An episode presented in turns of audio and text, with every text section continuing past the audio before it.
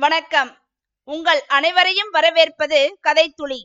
உங்களுடன் பேசிக் கொண்டிருப்பது உங்கள் காயத்ரி தேவி முருகன். நாம் இன்று அமரர் கல்கி அவர்கள் எழுதிய கல்வனின் காதலி எனும் கதையின் பகுதி பதினெட்டை தான் பார்க்க போகிறோம். நாம் முந்தைய பகுதியில் அத்தியாயம் முப்பத்தி மூன்று மற்றும் முப்பத்தி நான்கை பார்த்தோம். அதில் முத்தையனை பிடிக்கும் ஸ்பெஷல் டியூட்டியில் சர்வோத்தம சாஸ்திரியை நியமிக்கின்றனர். வீட்டில் மனச்சோர்வுடன் அமர்ந்திருந்த சர்வோத்தம சாஸ்திரி தினசரி நாளிதழை புரட்டுகிறார். அப்போது அதில் வந்த ஒரு செய்தியில் சங்கீத சதாரம் என்னும் நாடகத்தில் திருடன் வேடம் பூண்டு நடிப்பவர் உண்மையான திருடன் போலவே நடிக்கிறார்.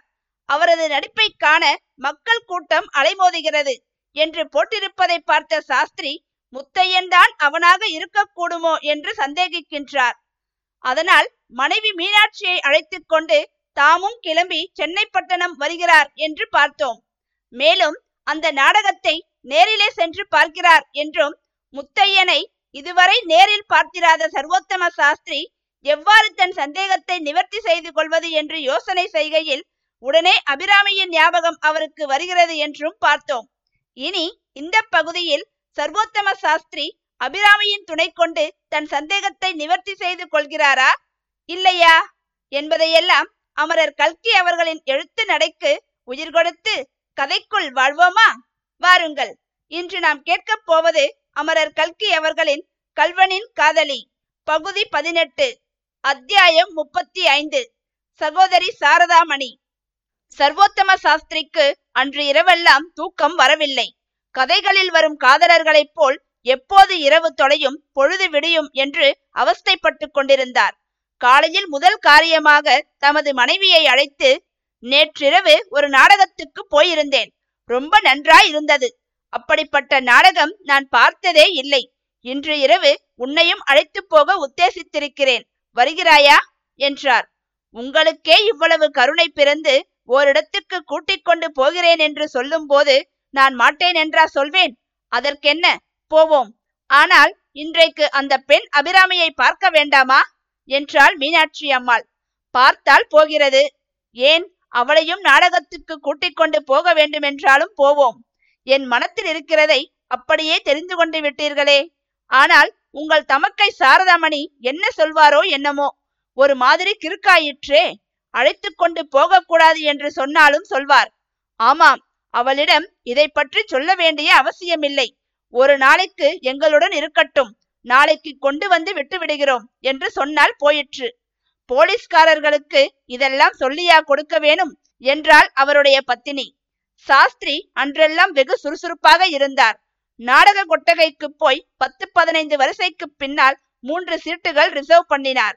முன் வரிசையில் இடம் காலி இருக்கிறது என்று சொல்லியும் அவர் பிடிவாதமாக வேண்டாம் பின் வரிசையில்தான் வேண்டும் என்று சொல்லிவிட்டார். பிறகு அவர் போலீஸ் கமிஷனர் ஆபீஸுக்கு போய் கமிஷனரை பேட்டி கண்டு வெகு நேரம் பேசிக் கொண்டிருந்தார். இப்படி பல காரியங்கள் செய்துவிட்டு வீட்டுக்கு திரும்பினார். சாயங்காலம் அவரும் அவர் மனைவியும் சரஸ்வதி வித்யாலயத்துக்கு சென்றார்கள். அந்த வித்யாலயத்தின் தலைவி சகோதரி சாரதாமணி நமது சாஸ்திரியினுடைய ஒன்றுவிட்ட தமக்கை.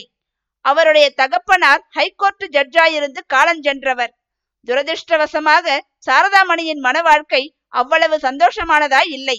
கல்யாணமான இரண்டு மூன்று வருஷத்துக்கு அப்புறம் அவருடைய கணவன் யாரோ ஒரு சட்டைக்காரியுடன் கப்பலேறி சிங்கப்பூருக்கு போய்விட்டான். அப்புறம் அவன் திரும்பி வரவே இல்லை. இவ்வாறு பெரும் துர்பாகியத்துக்காலான சாரதாமணிக்கு அவருடைய தகப்பனார் நிறைய சொத்துக்கள் வைத்துவிட்டு காலஞ்சென்றார் சாரதாமணியும் நாளடைவில் தம்முடைய துக்கத்தை மறந்து சமூக சேவையில் ஈடுபட ஆரம்பித்தார். தம்மை போலவே பொது ஊழியத்தில் பற்று கொண்ட இன்னும் சில ஸ்திரீகளுடன் சேர்ந்து இந்த சரஸ்வதி வித்யாலயத்தை அவர் ஆரம்பித்தார். நாளடைவில் மற்றவர்களுடைய சிரத்தை குறைந்து போய்விட வித்யாலயத்தின் பொறுப்பு முழுவதும் கடைசியாக அவர் மேலேயே சார்ந்து விட்டது. அப்படி சார்ந்தது முதல் வித்யாலயத்தில் அவருடைய சிரத்தையும் பன்மடங்கு அதிகமாயிற்று. அவரது உலகமே வித்யாலயத்துக்குள் அடங்கிவிட்டதென்று கூறலாம்.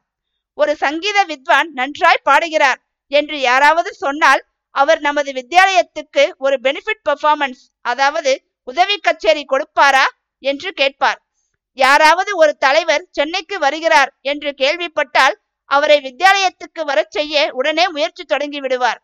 யாராவது ஒரு வக்கீலுக்கு நிறைய வரும்படி வருகிறது என்று கேள்விப்பட்டால் அவரிடம் நமது வித்தியாலயத்துக்கு ஏதாவது நன்கொடை வசூலிக்க வேண்டுமே என்று யோசனை செய்வார். யாராவது ஒரு பெண் முதல் வகுப்பில் பிஏ பாஸ் செய்தாள் என்று அறிந்தால் அவளை நமது வித்தியாலயத்தில் வாத்தியாராக செய்துவிட்டால் தேவலை. என்றுதான் எண்ணமிடுவார். இத்தகைய அவருடைய சுபாவத்தை நன்கு அறிந்தவராதலால் சாஸ்திரி பேச்சின் ஆரம்பத்திலேயே சாரதா இந்த வித்தியாலயத்தை பார்க்கும்போது நாங்கள் எல்லோரும் எதற்காக ஜீவித்திருக்கிறோம் என்று தோன்றுகிறது. இப்பேற்பட்ட உத்தமமான காரியத்துக்கு ஒரு உதவியும் செய்யாத ஜென்மமும் ஒரு ஜென்மமா? என்று புகழுரையும் ஆத்ம நிந்தனையும் கலந்து கூறினார். அதென்ன அண்ணா அப்படி சொல்கிறாய்? நீயும் தான் பெரிய உதவி செய்திருக்கிறாயே! அந்த பெண் அபிராமியை எங்கள் வித்யாலயத்துக்கு அனுப்பியதே ஒரு உதவிதானே? என்றார் சகோதரி சாரதாமணி. ஆனால் அந்த மாதிரி உதவி இன்னும் எத்தனையோ பேர் உங்களுக்கு செய்ய தயாராய் இருப்பார்கள். பெண்களை அனுப்பி வைப்பதுதானா கஷ்டம்? என்றாள் மீனாட்சி. அப்படி இல்லை அம்மா. அபிராமியை போன்ற புத்திசாலி பெண்ணை அனுப்பி வைத்ததே ஒரு உதவிதான். நிஜமாகவா? அவள் சமர்த்தா இருக்கிறாளா? அபிராமி ரொம்ப சமத்து வித்தியாலயத்திலேயே சங்கீதத்தில் அவள்தான் முதல். இப்போது வித்தியாலயத்து பெண்களை கொண்டு ஒரு நாடகம் தயாரித்துக் கொண்டிருக்கிறோம்.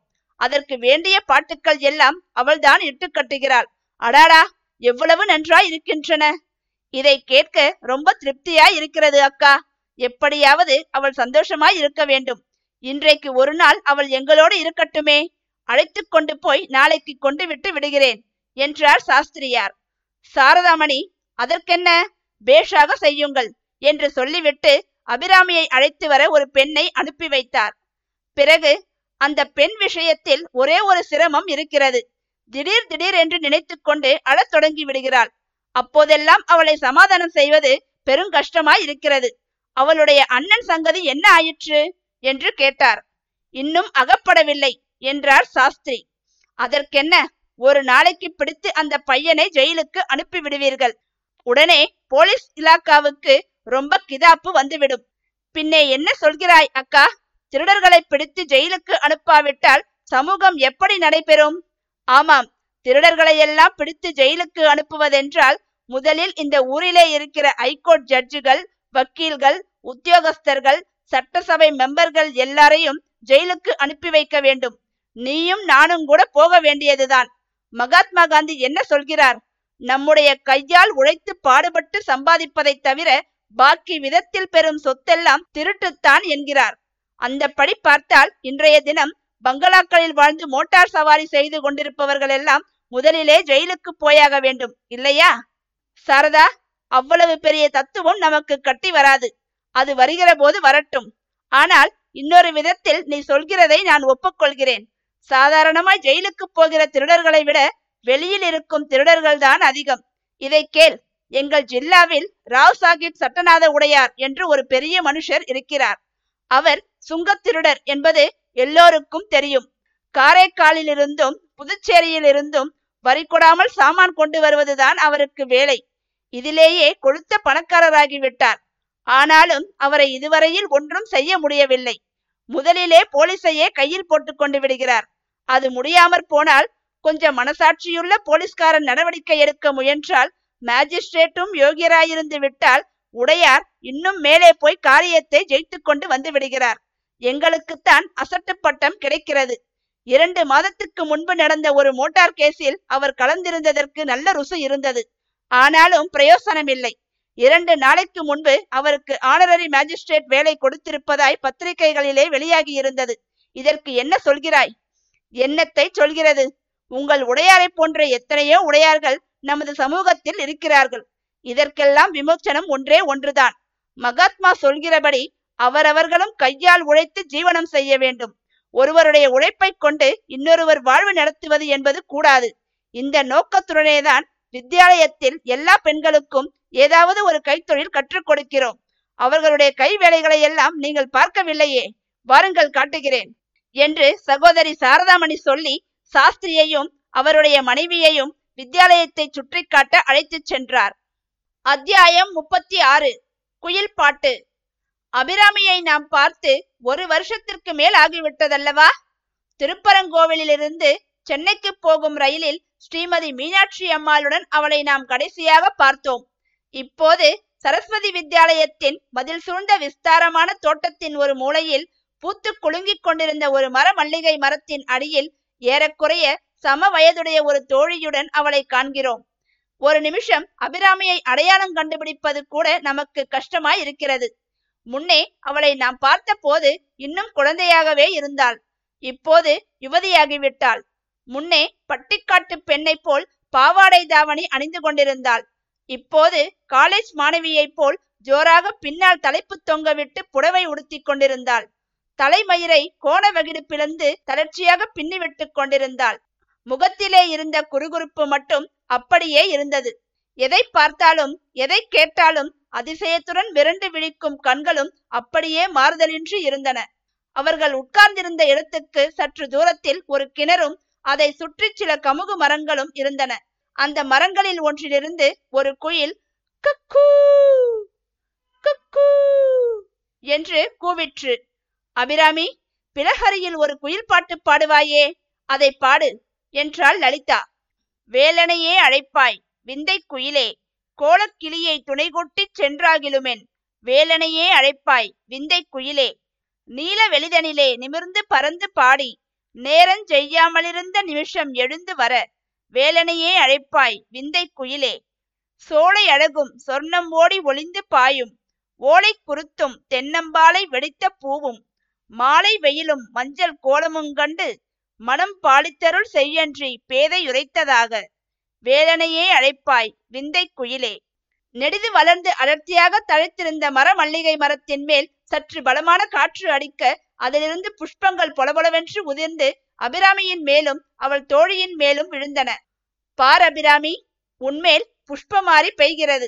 உன்னுடைய பாட்டை கேட்டுவிட்டு தேவர்கள்தான் பூமழை பெய்கிறார்கள் போல் இருக்கிறது என்றாள் லலிதா. இப்படி சொன்னவள் அபிராமியின் கண்களில் ஜலம் துளிர்த்திருப்பதைக் கண்டு மனம் கலங்கி இதென்ன அபிராமி? உன் கண்களில் ஏன் ஜலம் வருகிறது? இவ்வளவு உருக்கமாய் கூப்பிட்டும் அந்த வேலன் வரவில்லையே என்றா? என்பதாக பாதி கவலையுடனும் பாதி பரிகாசமாகவும் லலிதா கேட்டாள். லலிதா திருப்பரங்கோயிலில் நானும் என் அண்ணனும் சந்தோஷமாயிருந்த காலத்தில் இந்த பாட்டை நான் இட்டு கட்டினேன்.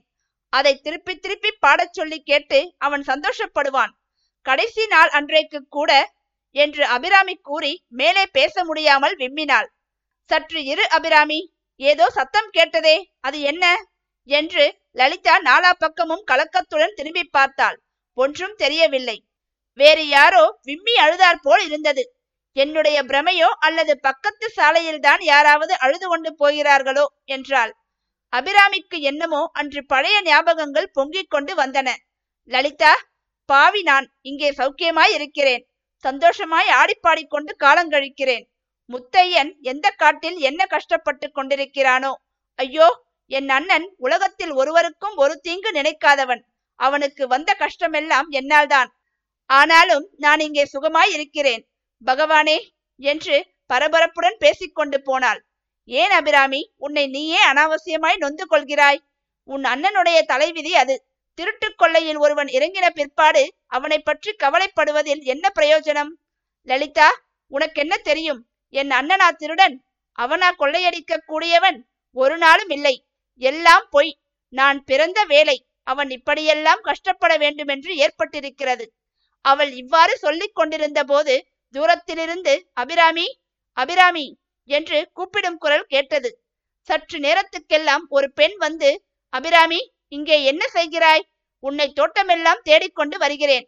யாரோ திருப்பரங்கோயிலிலிருந்து மனுஷால் வந்திருக்கிறார்களாம். அம்மாள் உன்னை உடனே கூட்டிக் கொண்டு வரச் சொன்னார்கள். சாஸ்திரியும் அவர் மனைவியும் அபிராமியை சந்தித்தது குறித்து அதிகம் விஸ்தரிக்க வேண்டிய அவசியமில்லை. எத்தனையோ தினங்களுக்கு பிறகு தன்னுடைய ஊர் மனுஷர்களை கண்டதும் அபிராமிக்கு சந்தோஷமாய்தான் இருந்தது. அவர்கள் தங்களுடன் ஒரு நாள் இருக்கும்படி அழைத்த போது உற்சாகத்துடன் சென்றாள். நாடகம் பார்க்க போகவும் மகிழ்ச்சியுடன் சம்மதித்தாள். அன்றிரவு நாடக கொட்டகையில் ஏற்கனவே ரிசர்வ் செய்திருந்த இடங்களில் மூன்று பேரும் சென்று உட்கார்ந்தார்கள். உட்கார்ந்த உடனே சாஸ்திரி சுற்றும் முற்றும் பார்த்தார். அவருக்கு பின்னால் இரண்டு வரிசை தள்ளி நாலைந்து ஆசாமிகள் சேர்ந்தார் போல் உட்கார்ந்திருந்தார்கள். குறிப்பிட்ட சங்கேதத்தின் மூலம் அவர்கள் போலீஸ்காரர்கள் என்பது அவருக்கு தெரிந்து போயிற்று. அபிராமி நாடகத்தின் ஆரம்பம் முதலே மிக்க ஆவலுடன் பார்த்து வந்தாள். ஆனால் மேடைக்கு திருடன் வந்ததிலிருந்து அவள் மகுடியின் சங்கீதத்தினால் கட்டுண்ட பாம்பை போல் ஆனாள்.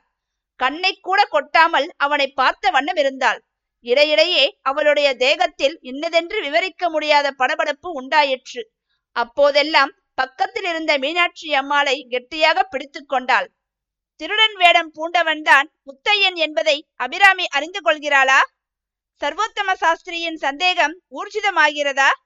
என்பதையெல்லாம் நீங்கள் தெரிந்து கொள்ள வேண்டுமென்றால் இந்த கதையை தொடர்ந்து கேட்க வேண்டும். நாம் கூடிய விரைவில் பகுதி பத்தொன்பதோடு சந்திக்கலாம். அதுவரை உங்களிடமிருந்து விடை பெறுவது உங்கள் காயத்ரி தேவி முருகன். நன்றி வணக்கம்.